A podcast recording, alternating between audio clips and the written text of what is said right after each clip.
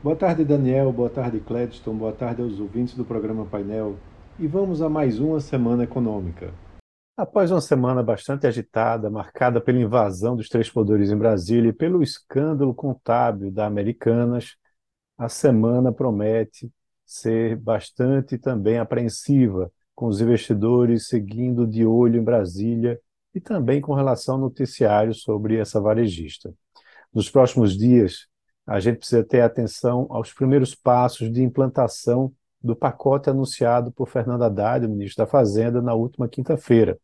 Ele apresentou um plano fiscal que visa compensar o aumento de despesas do orçamento desse ano com um impacto potencial de 243 bilhões de reais, o que poderia levar a um resultado primário né, com um déficit de 2,2% do PIB, para um superávit de 0,1% até o final do ano. Mas, claro, há uma grande incerteza do impacto efetivo dessas medidas. Então, o Ministério da Fazenda estabeleceu uma faixa de meta que vai de menos 1,0% a menos 0,5% do resultado primário, isso como um percentual do PIB.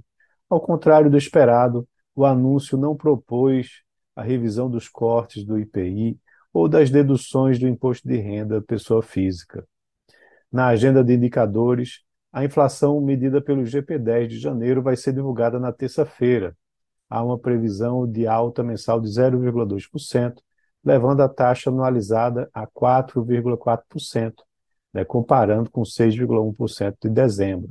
Os preços agrícolas e também os industriais apresentam uma desaceleração, levando a isso.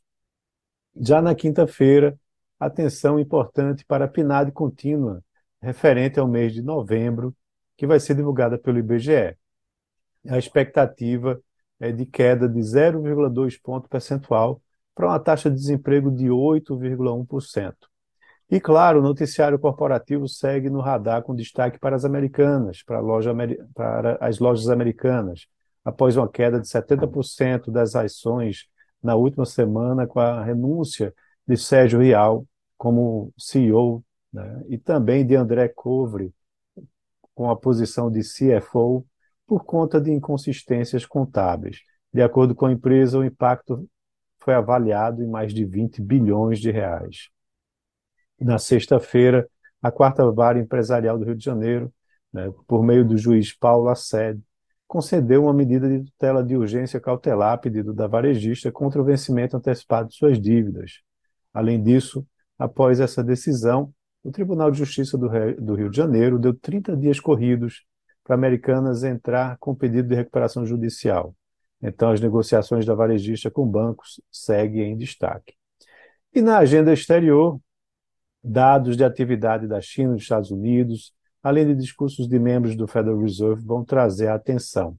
Na segunda-feira, destaque para dados de atividade da China, com o PIB do quarto trimestre em destaque, onde se espera um crescimento interanual de 1,6%, apresentando uma desaceleração em relação à alta de 3,9% do terceiro trimestre. Na quarta, serão divulgados os dados de vendas do varejo, produção industrial e índice de, de preços ao produtor dos Estados Unidos para o mês de dezembro, além do livro bege do Federal Reserve, que é um relatório sobre a economia dos Estados Unidos que vai ser divulgado no mesmo dia. Na quinta e na sexta serão divulgados dados do setor imobiliário né, com relação ao início de construção de casas e vendas de casas existentes.